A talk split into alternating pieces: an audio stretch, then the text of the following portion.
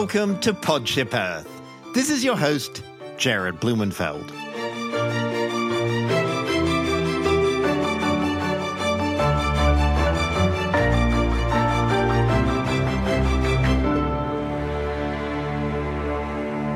This has been a week of climate tragedies. I feel humbled to have spent time with thousands of firefighters near Lake Tahoe battling the Caldor fire. The scale of the devastation is beyond anything I've ever witnessed. The commitment and heroism of the men and women emerging from the thick smoke beyond words. Then, a day later, Hurricane Ida hit the East Coast and a whole different realm of suffering continued. These apocalyptic scenes are the realities of climate change, of a planet gone haywire.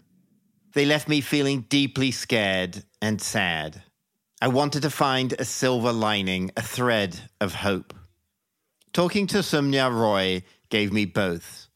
Saumya is a journalist and activist from Mumbai, India, who spent eight years writing Castaway Mountain Love and Loss Among the Waste Pickers of Mumbai, which is published this month by Penguin Random House.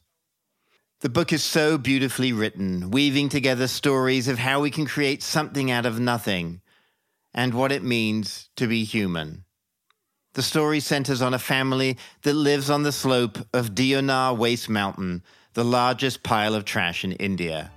I start by asking Saumya Roy how she began this adventure. I was a journalist for many years. I used to write about financial inclusion among many other topics. In 2010, I left to start my own nonprofit. That was the time the economy was booming. There was a lot of consumer loans available for different things. And yet, if you didn't live in the right address, if you weren't very wealthy, all of those financial services were suddenly not available to you. Like, you know, how redlining works. They would literally hang up on you if you said you lived in a slum or you lived here or you were even of the wrong religion, etc. And so I started a small nonprofit in 2010 to work on microfinance. In 2013, we began getting waste pickers from this garbage mountain where I had never been. Uh, and they would literally with their hands pick up this waste and sort it and, and resell it to traders, plastic traders, metal traders, glass traders, etc. And so I always worried that well, what kind of business is this? Our loans are going to go bad if we lend to you. And they would make it seemed like this was a place of great opportunity. Like, you know, this is an employer that's never going to run out of work. Do you think waste is ever going to reduce? We'll never run out of work. Um, so I said, okay, well, show me what you do. I guess my journalistic eye, I began going there. Show me your house, show me your sorting, you know, little shed, um, show me the place you work. So we began walking up the garbage mountains. And, um, I guess that's where this kind of a dark fascination with what they do began. Maybe just help uh, situate us. Where where is this 300 acres of the Deonar garbage dump relative to Mumbai? It is in Mumbai. Uh, it forms the far edge of Mumbai. So just as you cross it, you'll there, there'll be a sort of a bridge, and when you cross the bridge, you're no more in Mumbai. You're in Navi Mumbai or New Mumbai.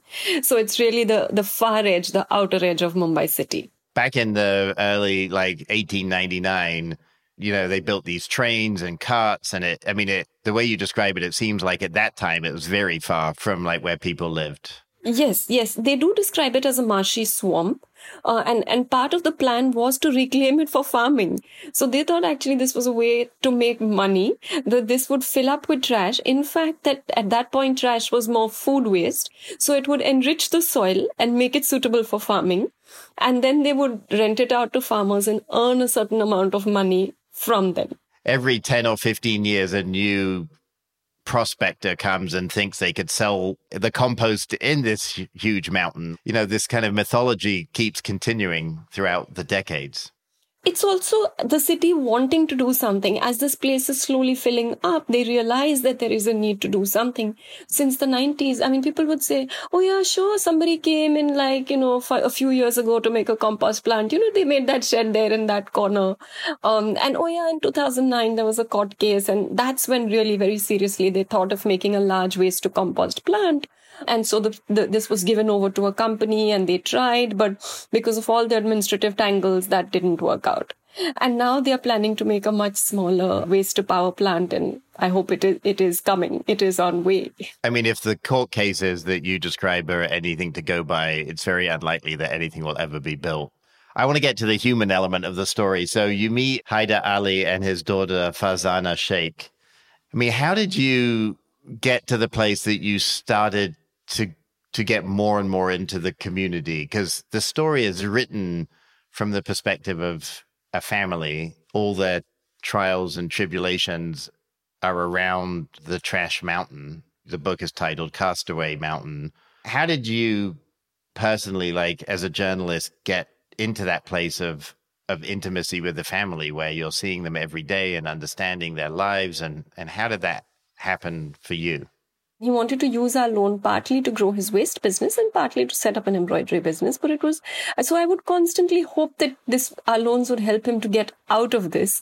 Uh, but I guess it was, and every day I would watch this fragility of how hard it was to break out of this cycle of poverty because any illness, any um, setback and that little saving that they had built up would be gone. And I would be increasingly drawn in to what was happening in their house, in their family. And it, it became increasingly clear to me that they were also intertwined with this place, that it was bearing down on them, these garbage mountains. It was um, an addiction because if you went there, you found something to get you through that day. So when all else failed, they would go there.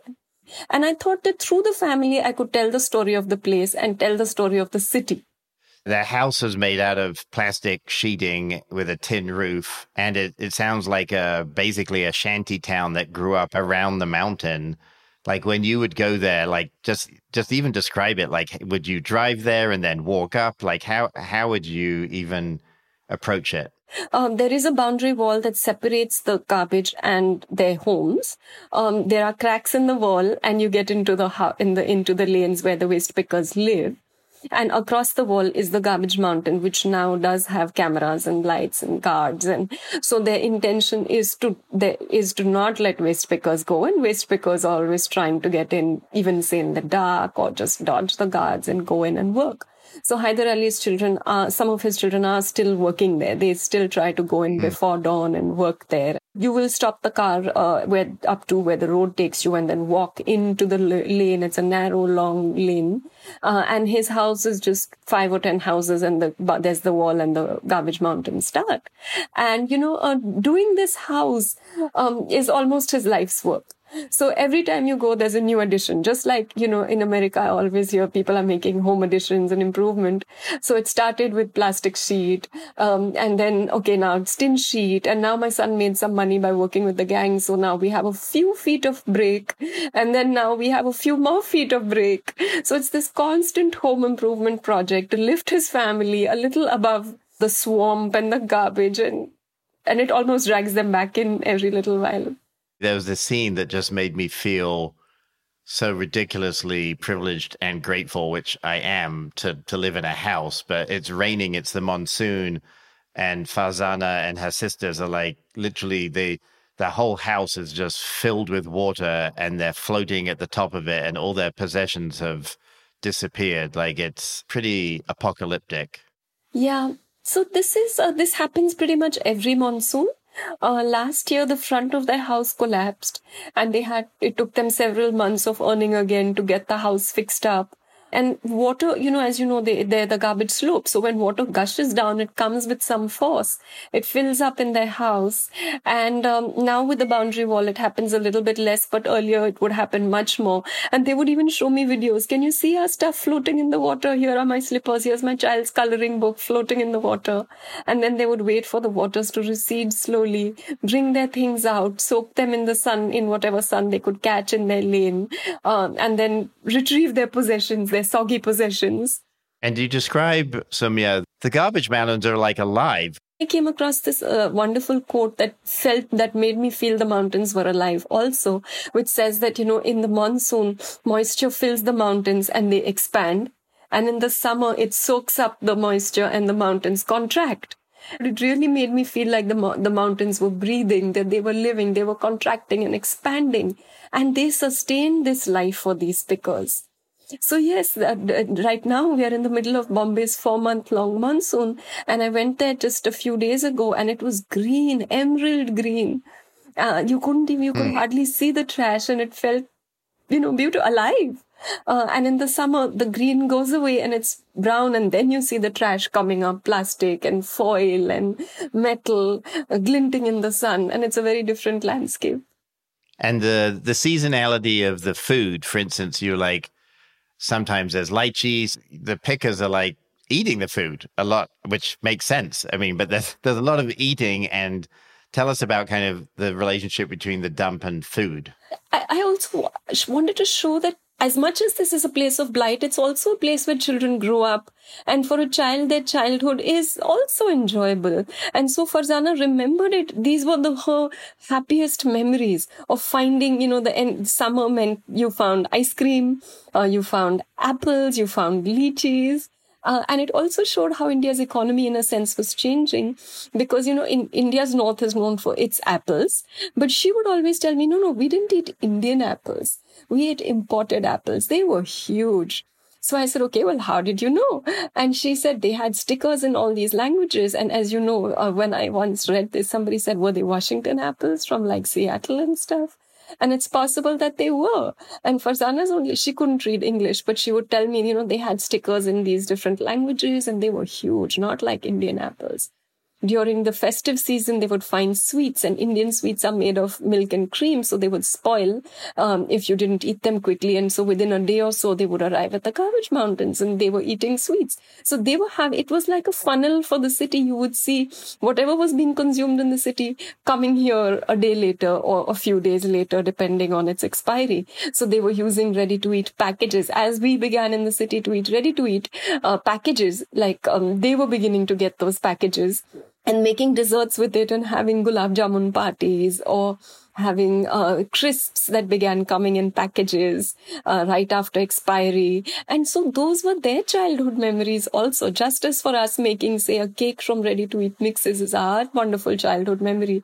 It was for them too to eat, to make desserts from that, ex- those expired ready to eat packages and eat it. So they remembered with a tremendous glow. Uh, leftover hotel breakfast, leftover airline breakfasts, and it reminded me of when I was a child taking a flight. I just waited for the breakfast to come in the flight. And I thought about how they would get it on the garbage mountain and eat it too. I love it. I was also just like blown away when you're like, you know, under the surface, things like pumpkins grow. There's actually food growing in in the garbage. Yeah, so she told me not everyone ate that stuff, but many people I met, they did eat that stuff. And I myself have seen bits of vegetables growing there. Um, people picking it, using it to uh, tomatoes, uh, some leafy vegetables. People bring it home, they eat it. So they bring life to this place, which is a place of blight. The seed um, of that food is left over, and in the rain, plants grow, vegetables grow. They claim medicinal plants grow, poisonous plants grow. It, it's like the waste pickers are bringing life to this place by picking this, bringing it back, cooking it for dinner. Give us a sense of, of both the the number of waste pickers that at the height. I mean, obviously it changes. There's all kinds of security and then no security and a wall and then no wall. But at the height, how how many folks were engaged in in waste picking? Well, I would say there were several thousand.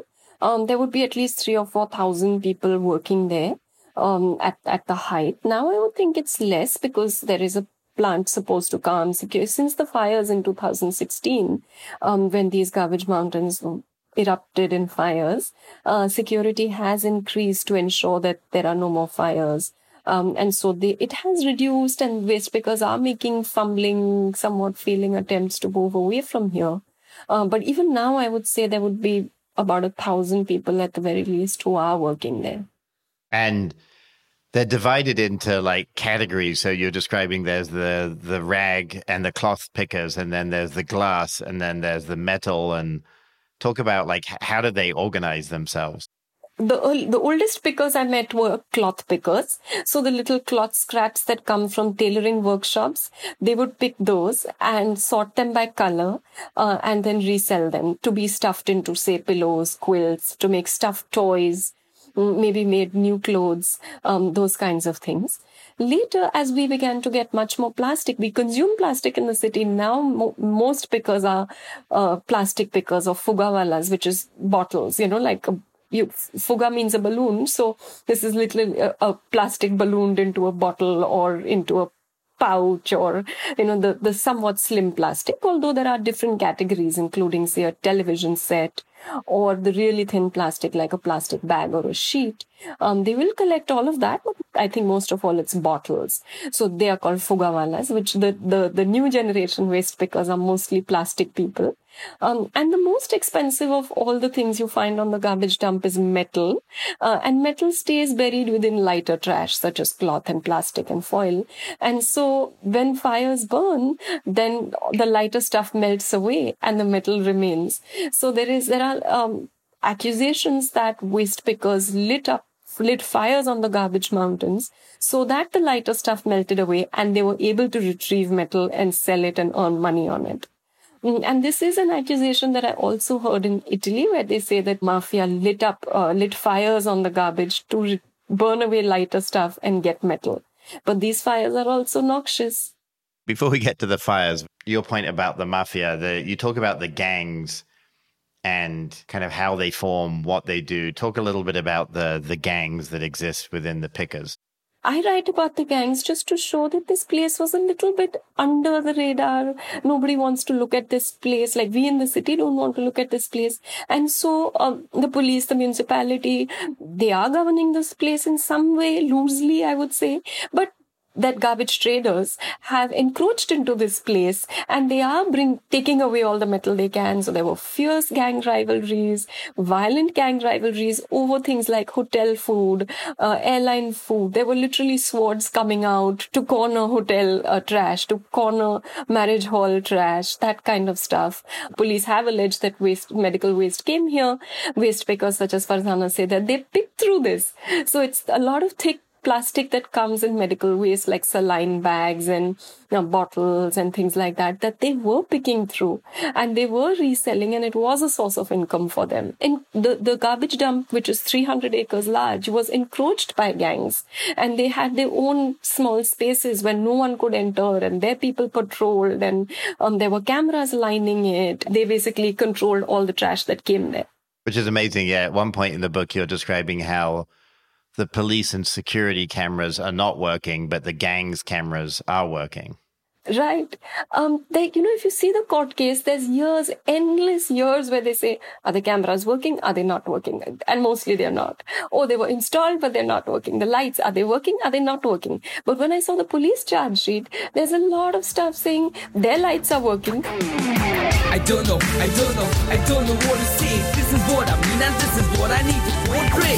Better get up, I can tuck. ना कुछ हो पाएगा बता बताएगी जब मुझे करेंगे सब It never used to matter People were getting chatter Probably no one cares They bring their cell phones and they gather यही चीज को रोकना हमें चाहिए एक मौका समझेंगे यही गाने से ये गाना है अनोखा And Farzana, the the main girl who becomes a lady through your book and goes from kind of a nine year old to a you know twenty two year old, she notices like where the trucks are coming from by their sticker and you know the trash pickers spend their time really focused on the ones from the wealthy neighborhoods. Even in the city i have seen this that in on waste trucks the garbage dump trucks it says right in front which ward is it from a municipal ward. And so they knew even these waste pickers were not highly educated they could read um, here they're alphabetically listed the wards.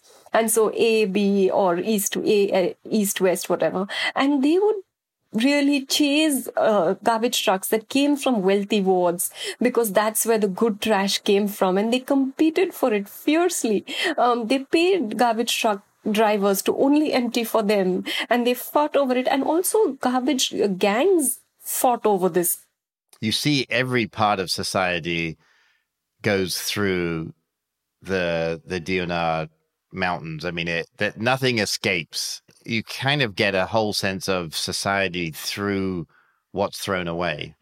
Yes, it was my discovery, if I may say so. Um, that that is, it was not just that what was this world, but through this world, we were seeing a funnel, a reflection of ourselves. Uh, what was our society and how they were built, that this world was a reflection of our world and our society, um, the kind of things that they were finding. And that also made them feel that just a treasure was just one handful away. If you just tried a little harder, something that we in the city had just forgotten and sent there could land up in their hands and just transform their lives completely. And so they stayed in that search and they, they stayed gripped in that addiction. And it does feel like almost like gambling, like everyone is a few steps away from finding something that's going to transform their life economically. And I guess it sometimes it happens, but very rarely, but it keeps people day after day after day. And even you talk about people who pick trash at night with lights.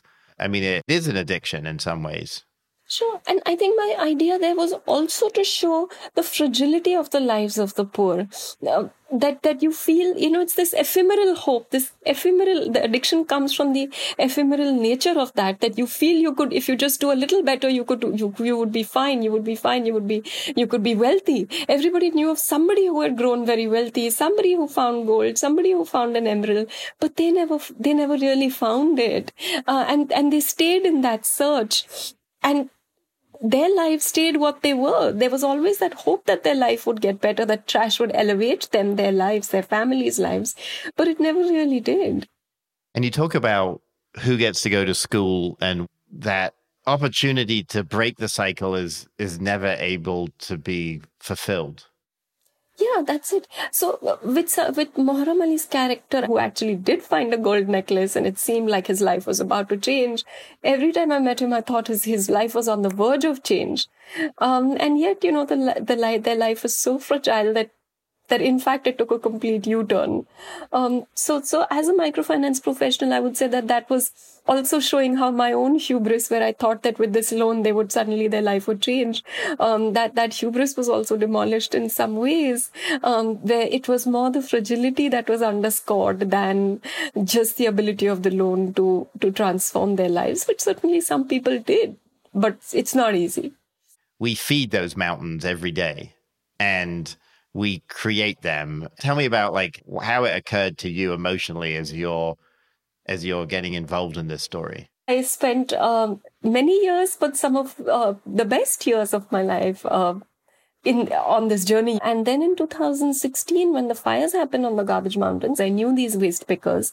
I knew they were getting arrested. And I thought that, okay, yes, they may have, may or may not have lit these fires, but we as residents of the city have a connection with this place because it is we who are feeding this place. So why not write a piece about that? This place came to me not as a dark place, uh, but because I came into it through the involvement of the waste pickers, they brought life to this place. When they described it, they described it as I wouldn't say wonderful, but certainly their life on, they had a life on it and it was not just a dark life.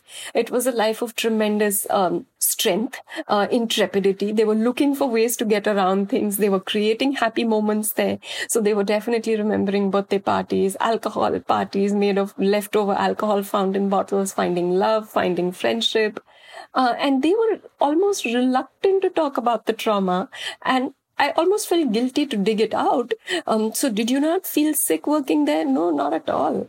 Right. But it was there and it was coming out in these unspoken ways as I spent more and more time. It was clear that many of the characters in the book did have tuberculosis, asthma, eye trouble, stomach trouble.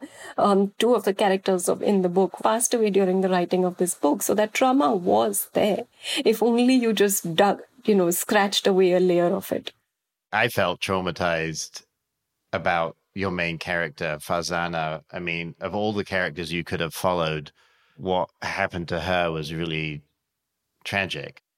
So much started happening to Farzana. She was both not very verbally articulate, but tremendously charismatic. Um, in remembering what her childhood was like, full of light and joy and tremendous strength. She would chase garbage trucks and clamber onto them even before they stopped to get what she wanted, to make sure she had what she, what she wanted before others could get to them. So she, it was not just verbally, but I could see her life there. I was so drawn to it. And so many things happened to her that this book had to be about her.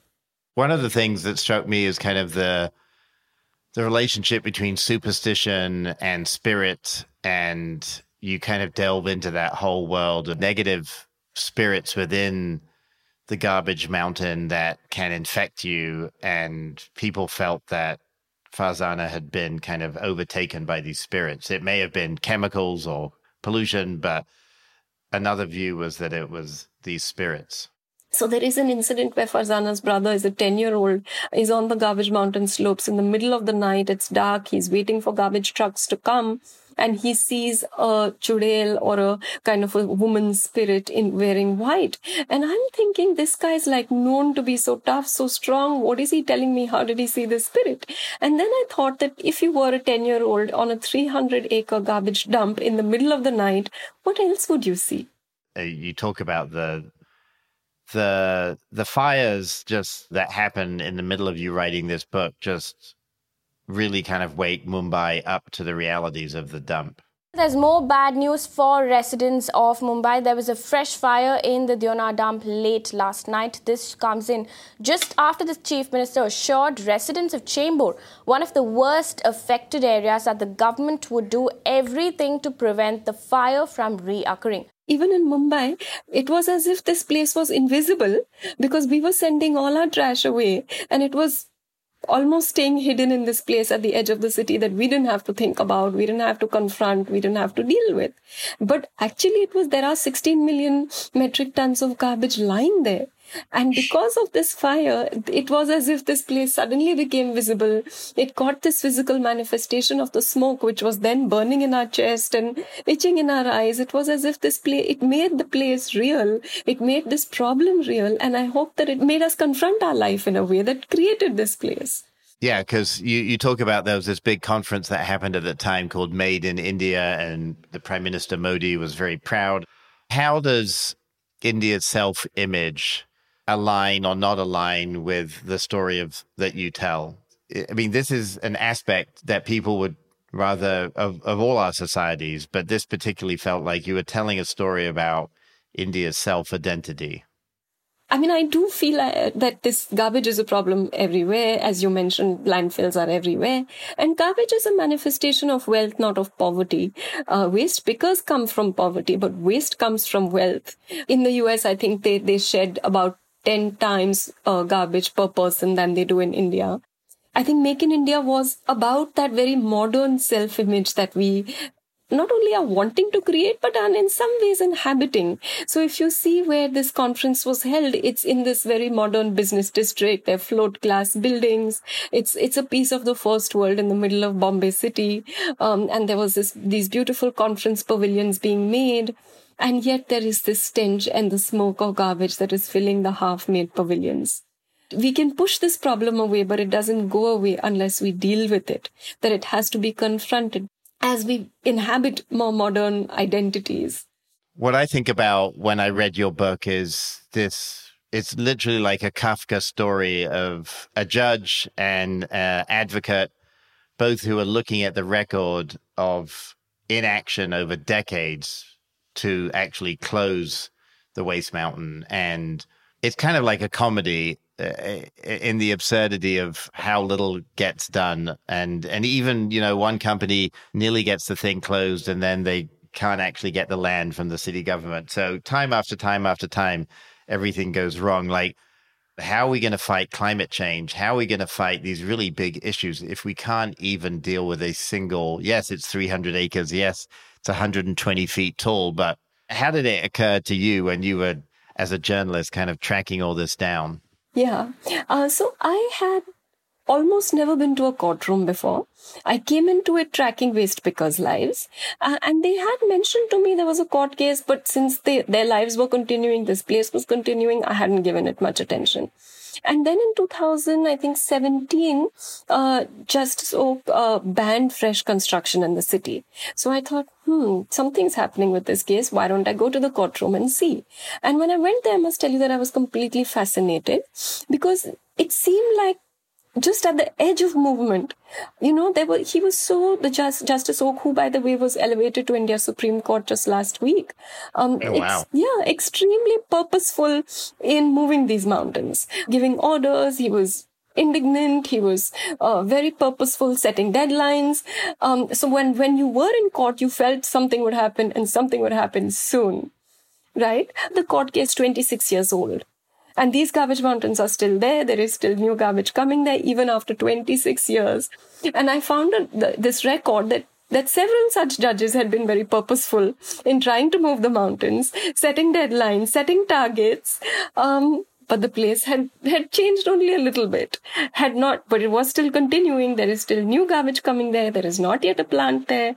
But over the years, there is this cycle, constant cycles of something is almost happening but they're not really happening because you know how difficult it is administratively to do things. And, you know, funnily, there were so many countries where, you know, when I traveled, my editor who's Italian said, this feels like Italy. Um, or my editor in London said, oh yeah, this sounds like London. Except that in Bombay, everything is heightened. On the environmental side, what I got was so much of what we all throw away could be reused. And the waste pickers we love to focus on the human story, but the th- the thing that they're accomplishing is the reuse of materials that people throw away every day, and that material is good for so many other purposes and other functions. And if we all did what Farzana and the other characters that that you spend time with do, we'd we'd all be using less resources. Yes, absolutely. They found a way to reuse any and everything. Like the other day, I was there and Farzana's sister had found uh, a huge bundle full of ripped jeans. And they had been thrown away probably in the city because they were too ripped. But she was going to, you know, just uh, patch them up a little bit and resell them, and maybe somebody would buy them as fashionable. They even formed a part of global trade. I mean, like plastic. Um, they would they would certainly separate plastic, give it out to a trader who would sell it to a factory where they were made as pellets, and they were Im- exported then to China and elsewhere to be remade into new products. And glass, glass. There's some terrifying stories about how much people get cut by the glass, but but that glass ends up being remade into new things glass cloth. Glass glass is remade into new bottles. Plastic is remade into making new t-shirts filament for t-shirts. And did you end the book feeling hopeful? Farzana ends up having two kids and getting married to nadim who's a, a garbage truck driver. I mean there's it feels like there's there's a lot of hope but there's sadness too. I would say that i was left with a feeling of tremendous strength um, and this entrepreneurial spirit of the waste pickers, of making something of nothing, whether in life or with these products that they find. An incredible resilience. Incredible, like never giving up. In the face of so many setbacks, they would be back there every day. They would be making something of nothing. I don't know. It's the evolution of each of our lives. You kind of chronicle through people's relationship with this massive mountain of trash. Yes, and I think it was in a way also a metaphor for life that whatever you're given, you can make something of it. Uh, and as it was for our trash, that some it can be remade into something, that it can regenerate, that it can. In fact, I'm writing an article right now about how landfills across the world can be regenerated to make parks. Uh, and life can come back to them with birds, with fish, with trees, and people can come back to them. So I think yes, it is about regeneration as much as it, as landfills are associated to be places of blight. How did it affect your relationship to material things? I'm always wary of being prescriptive uh, I'm also wary of putting uh, myself as a uh, example of doing all the right things. It has made me rethink um, my life, both in terms of what I consume, but given me this tremendous strength that I see from them to come back from setbacks to come back from so much difficulty that they faced every day. There were so many situations where I felt if I had gone through this, I would just curl up in bed and not want to get out any ever. Uh, and yet I saw them getting out every day. They know they're going to get cut. They know they're, they're vulnerable to so much. And yet they're out there. So as a person, I feel that was a lesson that their strength, their resilience, their intrepidity, their humor in the face of everything. That was certainly something that I learned. Yes, in my daily life, I am certainly um, on this journey of trying to consume more consciously, trying to reuse things, trying to consume less, when you know that the trail that, that it leaves behind, how toxic that is, every time you buy something, you do think about it. do, you, do I really need this? Um, can I reuse it? Um, certainly, those are thoughts that come to your mind. Saumya, how, how do you feel about the project now that it's come to an end? The ending of this project has left me empty and bereft, I must admit. I'm writing a story about landfills all over the world, how they can regenerate. How many landfills across the world have faced similar crises as in as the in Deonar. So I've written about Beirut, about Moscow, where they said that there is a waste Everest growing outside the city. Uh, about um, and then in some cities, how these large landfills have are regenerating. Like in New York City, I visited Fresh Kills, which was a 2,200 acre landfill, uh, and is now next spring in 2022 going to begin opening as a park, one of the biggest parks in the city. So I think that also shows hope for places like Deonar, for places like the Waste Everest of Moscow. So when you ask me what can the future be, maybe it's this. A huge thank you to Saumya Roy for sharing her story with Podship Earth today. We live in a world of billions of parallel realities. Each story coexists in the same moment, but often seems unconnected. Right now, as you're listening to this podcast, there's a waste picker on Deonar Mountain trying to find a gold bracelet among the detritus. The environmental movement often focuses on how trash affects our oceans or wildlife. What Castaway Mountain delves into are the human impacts of the excesses of wealth. There's a direct relationship between how we've treated the earth and how we've treated each other. Saving the planet from a history of exploitation can only be achieved by creating a healthy, equitable society.